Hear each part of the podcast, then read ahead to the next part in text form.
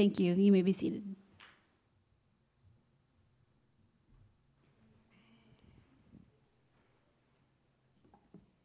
Good morning.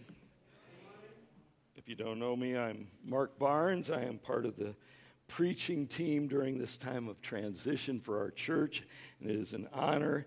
And I would ask that you would pray with me as we get into God's Word this morning. Father, we come to your Word and we don't desire just education, we desire transformation. So we ask that your Holy Spirit would do a work in us this morning. And we ask these things in Jesus' name. Amen. Well, these, these are the Turu people. They live in uh, Papua on an island in Papua, Indonesia. They live in the valleys down in the swampy areas where there's a lot of disease, malaria. There are poisonous insects, there are poisonous snakes, there are, well, as we were told, everything in the jungle is designed to kill you. And up until about 40 years ago, these people were headhunters and cannibals. And the village of Turumo was a dark place. It was an evil place. It was a place where Satan had a foothold. It's hard to see him, but the man right in the center of this picture, in the doorway of this hut, he's their chief. He's been their chief for a long time. And 30 some years ago, he heard rumors that there was a village up in the mountains where something had happened that changed everything. Life had been completely redone for the good. And he wanted to find out what that was. And so he took a several day journey up into the mountains, hoping that he could find this village. He didn't have Google Maps, okay? And he didn't know when he got there how he would be received. You see, these villages, these tribes, different tribes, weren't always welcomed and often were attacked when they came into another village. And so he didn't know what to expect, but he went up there and he found them. And they welcomed him. And they said, Oh, yes. Several years ago, some missionaries came to our village. They told us about this God who loved us, created us, sent his son named Jesus to die for us and save us from our sins. And since that time, everything has changed in our village. Well, this chief, that was 30 some years ago, went back to his village and he went, I want that for our people. And he began to ask this God that he didn't know to send missionaries to their village. Let's fast forward to about seven and a half years ago, roughly 30 years after this chief had first encountered a village who had encountered this God. And um, Nathan and Becky Fogerly, who are missionaries that we support, Nathan is a pilot for MAF and he flies into the jungles of Indonesia. And they came to visit our church here and they stayed with us. And that evening, Nathan and I were talking, and he said, Mark, I've got this crazy idea I want to share with you. There's this tribe, and he told me a little of their story, and he said, and there are three missionary families that want to go in to this village. And this is three families. This isn't just three men, single men, but families. And he goes, so they need houses so that they can go in and stay there. And they are they're required to build their own houses.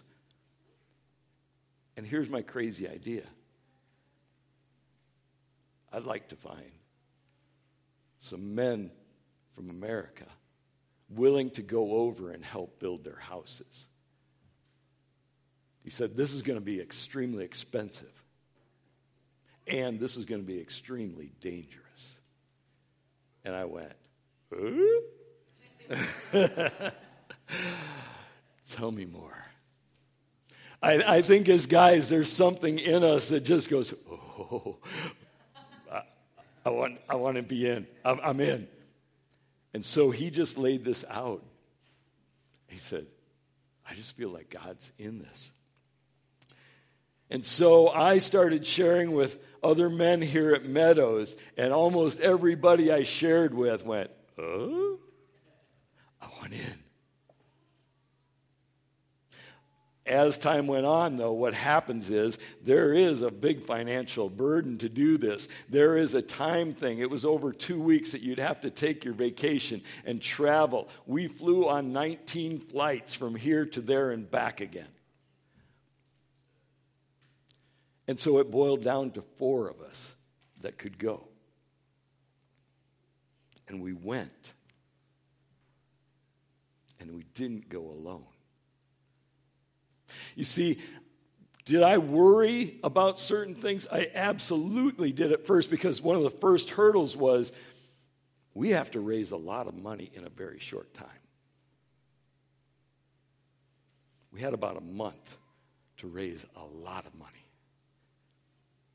And I went, uh, okay, God, like, I don't think that can happen. This money is too big and the time is too short. I don't know that that can happen.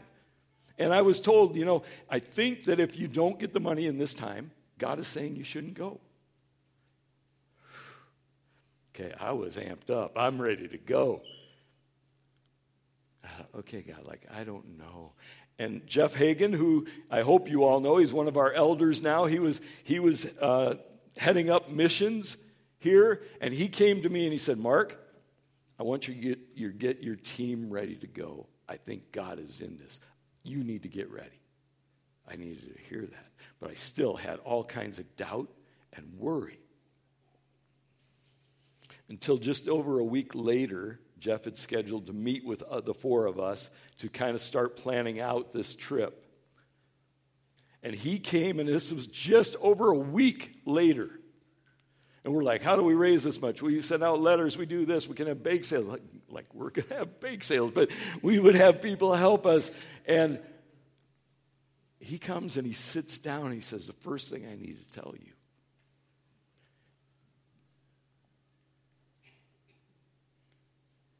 you are fully funded.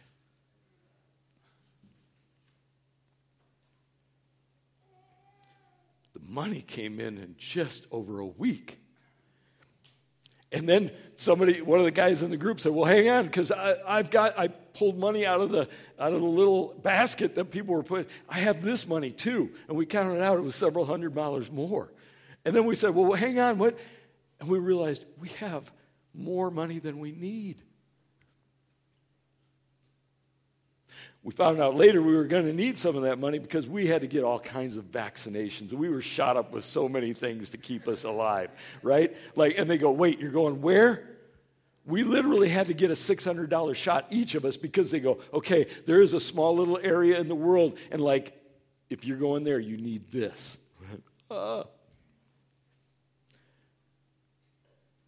But we literally, in the next few weeks, had to tell people stop giving we have more than enough.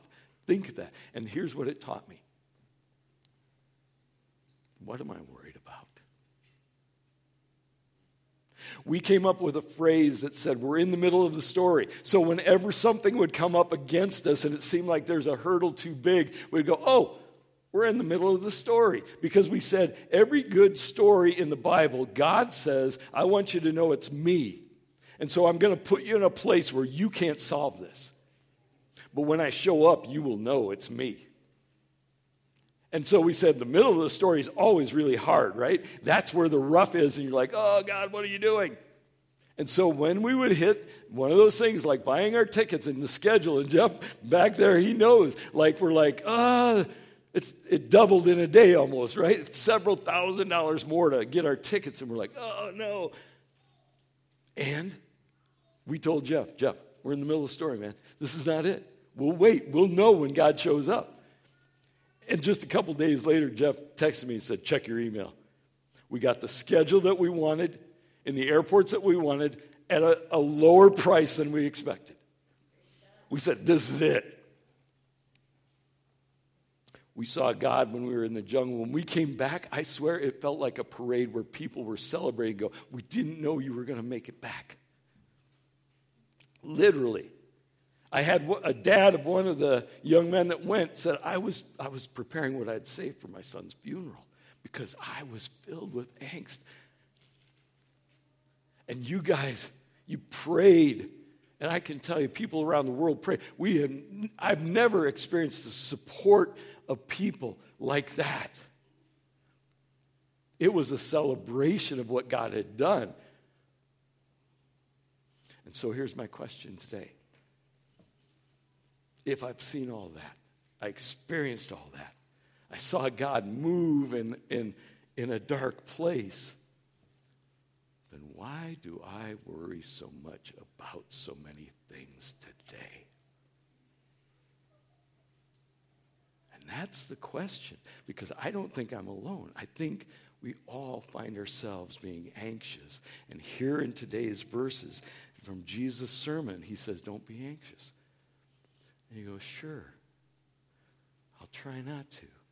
But I think he's calling us to something more, and I think that's the example he's giving. But there's a point that he's making that's beyond that, and that's what we want to get to today. So let me read again a portion of this. Jesus said, Therefore, I tell you, do not be anxious about your life. This therefore connects us with last week's. Now, we've taken a week break and we come back to Jesus' sermon, but he was just preaching.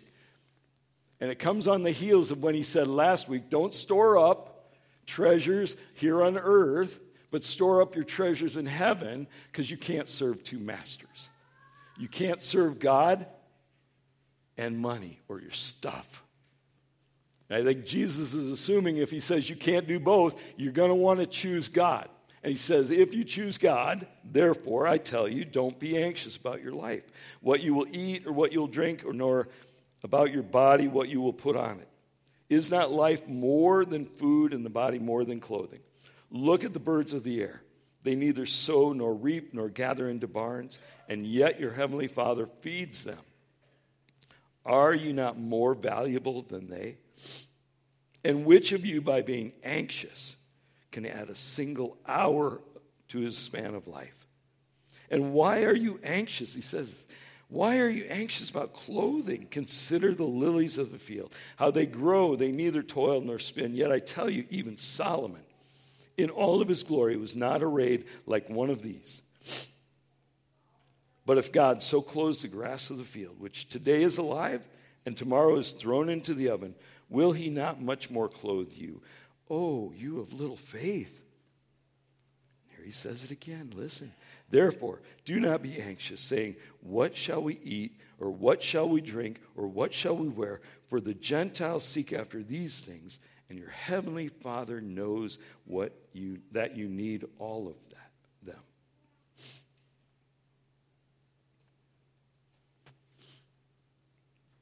You see, Jesus starts out here by laying an argument that this God, look around you at what he does to his creation, the temporary things that are worth so much less than you are. Look, look at the birds, look at the beauty. Now, we live in the Midwest. We see, oh, a cardinal. Oh, yeah. My daughter lives in Panama. You see crazy birds down there, colorful. All and he says, look at. But he's not talking about their beauty. Go, God feeds them. He feeds them. He takes care of them. Look at the flowers. look at just the beauty of all that God's creation is. And these are things that are here today and gone tomorrow. How much more valuable are you than these things? And you can say, that's true. And I think Jesus was saying, This God, He is trustworthy. He is a trustworthy God. But here's the thing if you're like me, I go, These are not the things I worry about.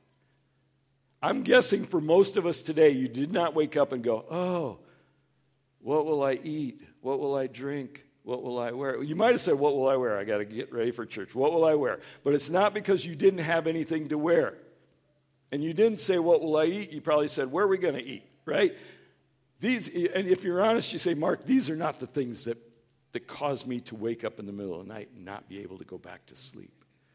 These are not the things that are on my mind throughout the day. These are not the things that consume me and make me anxious. And really, maybe the things that make me anxious are things like this. And I was thinking through this this week, especially this week. Watching the news and seeing little ones shot down and killed. And that weighs heavy on your heart. And maybe you have kids or grandkids. And you go, what's going to happen to them? And, and you can say, oh, statistically, they're not. No, be quiet. What's going to happen to them? Because there is so much in this world that wants to take them away from what God desires. Who will they hang out with? What will they be taught? What will their lives be like? What will their jobs be like? Will they have enough? Who will they marry? What will their families be? And we, we go down that road. And I know that keeps us up at night sometimes. Maybe you don't worry about what you're going to eat or drink or wear, but you go, but my finances, that keeps me up at night. I'm anxious about that. I'm on a fixed income or I only make so much. And have you seen the price of gas and everything's going up and somewhere we're running out of money and I can't pay bills and I don't know what we're going to do and maybe I take on another job or I we stop doing this or start doing that and you're like ah, that keeps me up at night. Or maybe you're retired or you're heading that way like like I am, right? I'm, I'm, I see it out there in the not so distant future, and you're like, um, my 401k just turned into a 201k. Will I have enough? I need to start hoarding because I don't think I have enough to make it to the end. And those things keep me up at night. Or maybe it's your health and you realize how quickly life turns on a dime when your health suddenly changes, right? And you're like, oh, maybe it's because it has, or maybe you're worried it will, or some your kids, your grandkids, your loved ones, and you go, oh, what's going to happen?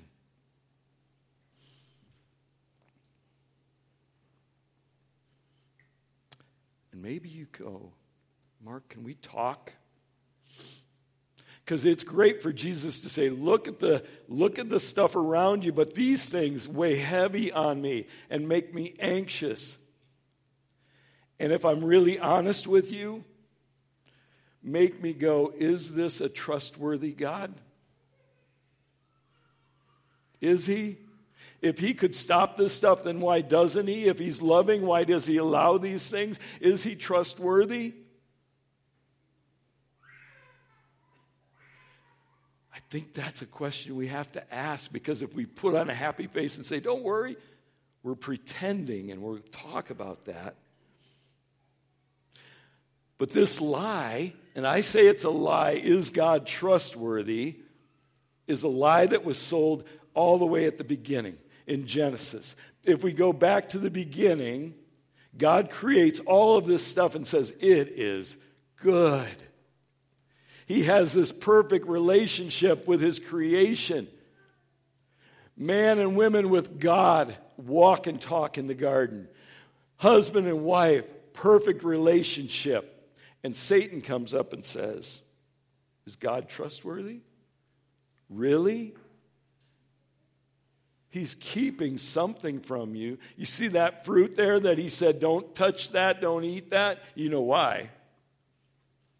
He doesn't want you to know what happens when you eat it, but you'll be like him because he's not trustworthy.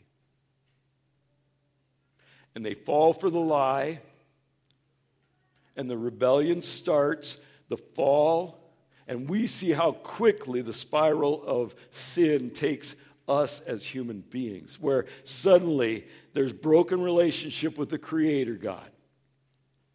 Suddenly we see instantly, well, the woman that you gave me, she's the one to blame. And we see this break in relationship between husband and wife. We see the children of Adam and Eve quickly.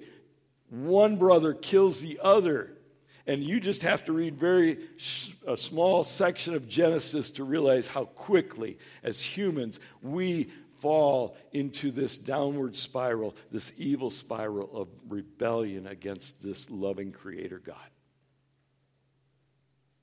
And so let me just say, I think this question of is God trustworthy, because I heard it in the back of my head this week as I watched the news, and it's not just this week. We were talking before service, like you scroll through social media and it just makes you go, oh.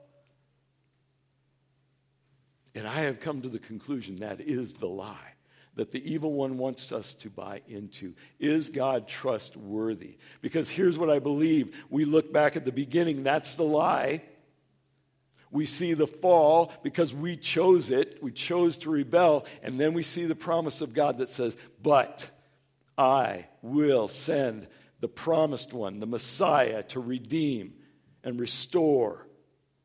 And there's this promise at the very beginning of this one coming. And now we, here we are in Matthew, listening to this promised one, this Messiah, who has come. And we heard over and over in Matthew, we're just in the sixth chapter. Repent because the kingdom of heaven is near. God's rule, his reign, his desires being lived out in Jesus Christ.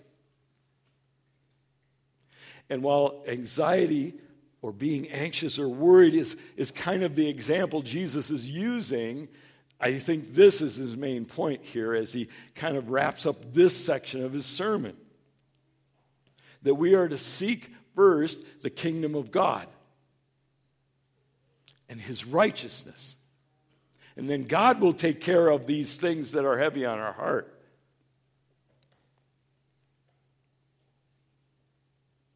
throughout chapter 6 here. Jesus has been comparing our righteousness with God's righteousness. Jesus has come, this promised one, the Messiah, has come to restore the kingdom of God. And here, in when he says, Seek first the kingdom of God and his righteousness, he is inviting us to be a part of that. He says, Come on, follow me. Be the kingdom. To these people, wherever you go, bring the kingdom of God. Let them see it, taste it, touch it. We saw it in the mountain village where they experienced the kingdom of God and everything changed.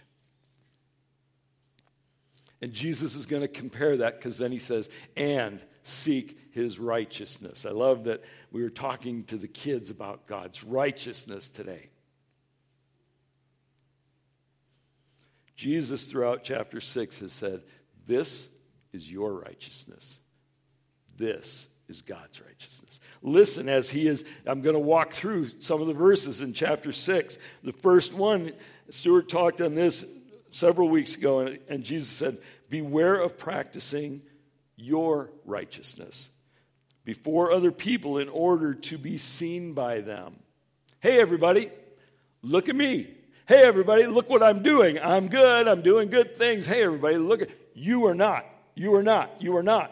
But look at me. I am. And Jesus says, Beware of practicing your righteousness before people because you want them to see it. He says, It's worthless. Your reward is like, Whoa, look at that. And that's it. Listen to um, verse 5 talking about prayer, and he says, And when you pray, you must not be like the hypocrites, for they love to stand and pray in the synagogues and at the street corners, that they may be seen by others. Huh, isn't that interesting that he comes to this again? And then he talks about authentic prayer.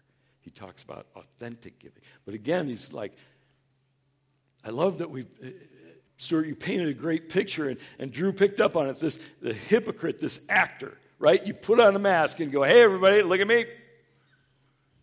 And all you are is an actor. trying to make it look right, but you are only wearing a mask and you are a hypocrite. Verse 16, and when you fast, do not look gloomy like the hypocrites, for they disfigure their faces, they put on a mask that their fasting may be seen by others. Oh, yeah, I'm okay, a little weak, been fasting for a while. Why? Hey, everybody, look at my righteousness. Let me say this. It just struck me as I've been studying this week. Jesus is talking about our righteousness, and it is worthless. It has no power to push out the darkness of sin and the evil. No power. Why? Eh, eh, I'm going to make a bold statement. I think it doesn't push out the darkness, I think it aligns with the darkness. And that, I thought of that. I thought, oh, what we think we're doing, I'm doing good things, I'm doing right things, but we do it for our righteousness, it aligns with Satan's darkness. Because it has no power to push out the darkness. And it says, hey, everybody, take your eyes off of God. Look at me. Look at me. Let me tell you what you should and shouldn't do. Let me tell you, look at me, I'm doing it right. Everybody watch. And it takes the glory off of God and he says, Look, look at mine. And it pushes people away from the truth of the gospel. What's one of the number one things, complaint of religious people or people that go to church or Christians in general? Hypocrisy, right? And I hate to say, but they're right a lot. Because if we're, we're pursuing our righteousness, they see it as hypocrisy, and it is. That's what Jesus is saying. Now let's compare that with his righteousness. Because then Jesus here says, Seek first the kingdom of God and his righteousness. Righteousness, I have never thought of this, is relational. It's right standing. It is. It's doing the right thing. God always does, and He calls us. But here's the thing we don't stand before God and go, I'm, I'm, trying to do the right things. No, we, go, we are able to stand before God because of Jesus Christ, who died and said, Give me your sin. Let me take it on the cross and crucify it with me.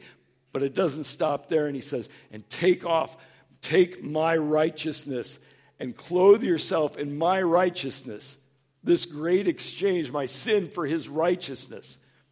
And when we stand before God, he sees Jesus Christ's righteousness, not our sin. So we can stand before this holy God in right standing and right relationship. And yet, we sin. And it breaks this relationship.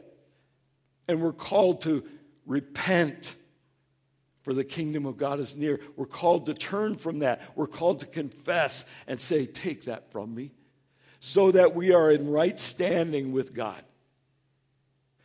Our heart aligns with His heart, meaning our desires are His desires. What He grieves for, we grieve for. What He desires, we desire. What He wants us to say, we do it. That's seeking his righteousness. Jesus taught us to pray, Your will be done on earth as it is in heaven. How does that happen? We can pray that. It happens because we live out His will here on earth. We desire it like He desires it. And I think that's what He's calling us to.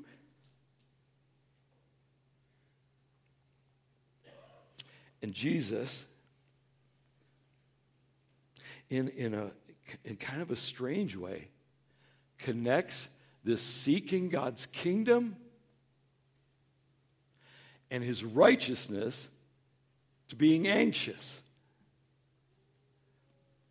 Why? I think what Jesus is saying is here's a good litmus test. Here's a good thing, a filter. If you want to know where your focus is, How's your how how are you are you worrying? Are you anxious? Because it kind of indicates where your focus is. And I don't like that.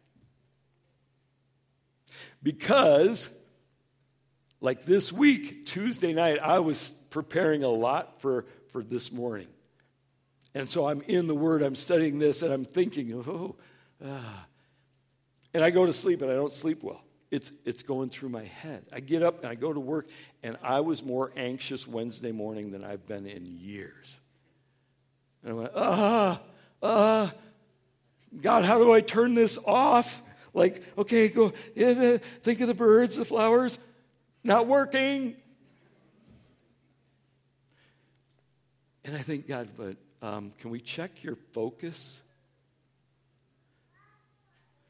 Are you focused and seeking the kingdom of God and his righteousness? Well, kind of. Okay, I think you're experiencing that not, not where you should be, right? And it isn't a quick switch and like, okay, I'm focusing, I'm focusing. Come on, make it happen. No, this is a calling of, of who we are consistently. And when we feel that anxiousness, that worry, he goes, hey, over here. Focus on the kingdom of God, his righteousness. And then let me worry about these things. Let me, what, let, me, let me share what I think not being anxious isn't. Because I had to work through these things this week. And here's what I think it isn't when he says, don't be anxious, I don't think he's saying, don't care. Sometimes we're like, oh, God's in control, la, la, la, la, la, la, la. Nothing I can do, I don't care. I'm not going to worry, not going to worry. God's in, God's in control, not me, la, la, la, la, la. I don't think he calls us to that. I think he calls us to focus on mission, not just give up our, our hands and say, whatever, I can't control it. No, you can't. No, you can't. But he calls you to be on mission, seeking first the kingdom of God, his righteousness. So I don't think it means we don't care. I don't think it means we don't grieve. You know, sometimes people are going through hard things. I know there's a lot of people going through hard things right now. And sometimes we just we, we get this attitude of, well, I could tell them what they should do well, it's their own fault. Oh, yeah, they're talking like this. And, and, and we act as if we don't care, but we also don't grieve. Somebody is going through something, a loved one is in, in the hospital, or something's coming up, and they're like, oh, I'm just, I'm so, uh, uh, it's so heavy on my heart. And we want to give them answers like, hey, God's in control. I heard a pastor talk about lament as being a good language of communication for people that are very different. Coming alongside and weeping with somebody that's weeping. Listening, caring above all else. I saw the kingdom Sorry, Kath, I didn't ask you, but I'm going to tell them this. I saw the kingdom of God being pursued this week in simple ways. We have a neighbor, a, woman that's our age, and her mom lived with her and passed away just a couple months ago. And we know that that changes life in the house, right? She's a single woman.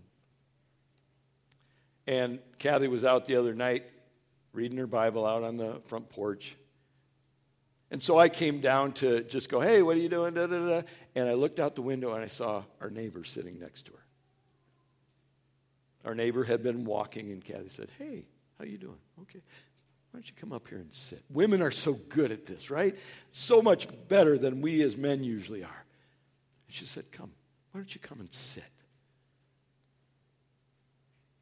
That that is not being anxious. That is helping somebody else's who is being anxious. Lament, grief. Sometimes it means we get angry, righteous anger, at injustice that's happening. And we don't get anxious. We try to respond as Jesus would respond. in the way he would respond.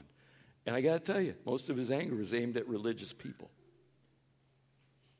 And it doesn't mean that we won't struggle. God calls us to do things that we don't go, sure, I'm in. He calls us to things that we're like, oh, love your enemies. Don't be anxious. I'm trying not to. But I struggle. I know you do. Jesus on his way to the cross, that's what made me think about it. Jesus on his way to the cross really didn't want to embrace going to the cross, but he said, Not your, not my will, but yours. So I will do it. I go, not being anxious doesn't mean we won't struggle with obedience, but he calls us to that. Let me finish up with a couple thoughts here. Um, in 2001, the U.S. Army changed their slogan to Army of One. Five years later, they changed it again because I think they realized, okay, who, who came up with that? and I think it took five years because they go, do you know how many millions of dollars we spent to rebrand everything? But they went, it goes against everything that we have committed to of being a team, right? Army of One. Wait, Aren't we supposed to be a team? Let, brothers and sisters, let me tell you, as a church, we are not an army of one. Praise God, we're not an army of one. We are the body of Christ. And I think Jesus connects being worried about these basic things that, that you need with the body. Because he spoke to people that have stuff, and he's like, hey, you that have stuff, don't store it up here on earth lay it up for heaven, right? Meaning use it for the kingdom. And so he's saying, hey, those that have, help those that don't. Use what God has given you for the body because then they don't worry because God knows what they need. Yesterday, I was out mowing the lawn. I was listening to a podcast. Totally secular, totally two guys that are not believers, okay? And the conversation went to this, I'll summarize it, but it went to talking about our society and all that's going on and how do we even start to address this. And this was their conclusion. You know, it'd be really cool if we stopped competing with each other and we desired to help each other. If we rejoiced, and they didn't use the word rejoice, if they were happy for somebody else's um, victories, for doing good. And if those that have could help those that don't. And when they get to a place that they can start getting, they help others that don't. And we would become this tight knit community. All across our nation, we'd have these tight knit communities that would be doing this. Wouldn't that be beautiful? And the conclusion by both was, oh, wouldn't that be sweet? And here's what I thought they're embracing what Jesus has called us to as the body of Christ. And that's a good thing. It's in us. I think it's naturally part of God's creation to desire and want that. And here's the sad thing they don't see it in the church. They think this is an idea that they have, and I go, this is what Christ calls us to. And yet they don't see it in the church. So, church, brothers and sisters, what do we do? What's our takeaway? What can we start to begin to do to not be anxious, but to embrace and seek the kingdom of God and his righteousness? Here, here's a couple things I have, but I would challenge you to not let these just drift off as you head out the door today. Think about these things. First of all, I think we need to honestly evaluate what is our righteousness things in our life, personally and corporately, that are our righteousness. Things that we hold on to might be tradition, might be this, might be that. And we go, hey, look at this, everybody. And, and it's our righteousness. And realize that really aligns with the evil one. And we need to purge it. I think as, as believers, as followers of Christ, we can't tie ourselves to any other ideas, people, political party, whatever, we need to focus on the kingdom of God and his righteousness. And here's what Jesus said last week that I think is important. He said, Where your treasure is, that's where your heart will be. That seems backwards, doesn't it? You would think he would say, Wherever your heart is, that's where your treasure will be. But he says, Wherever your treasure is, that's where your heart will be. And here's why I think he said it that way I think he knows whatever you invest in, your heart's going to follow. One of the things I think we need to take away is I don't have all the answers for everything. And so that can cause us to do nothing. But I think we need to start investing in the kingdom of God. And we ask God, what is your righteousness? What do you desire for our church, for our community, for our nation, whatever it is? How do we say, This I know? I don't know everything, but I know that God desires this. And we're going to invest in that. And we're going to see if our hearts don't follow. Brothers and sisters, let's start investing in the things of God and not in our righteousness. Would you pray with me, Father? Jesus, your words have, have pierced my heart this week. Father, I think about so often how I like and we like to get on social media and broadcast our righteousness. Father, I pray that you would help us to honestly see anything in our lives that is focusing on us and what we want our righteousness. Help us to purge it, to hate it like you do, because it keeps us from pursuing your kingdom. Holy Spirit, help us to see what you desire.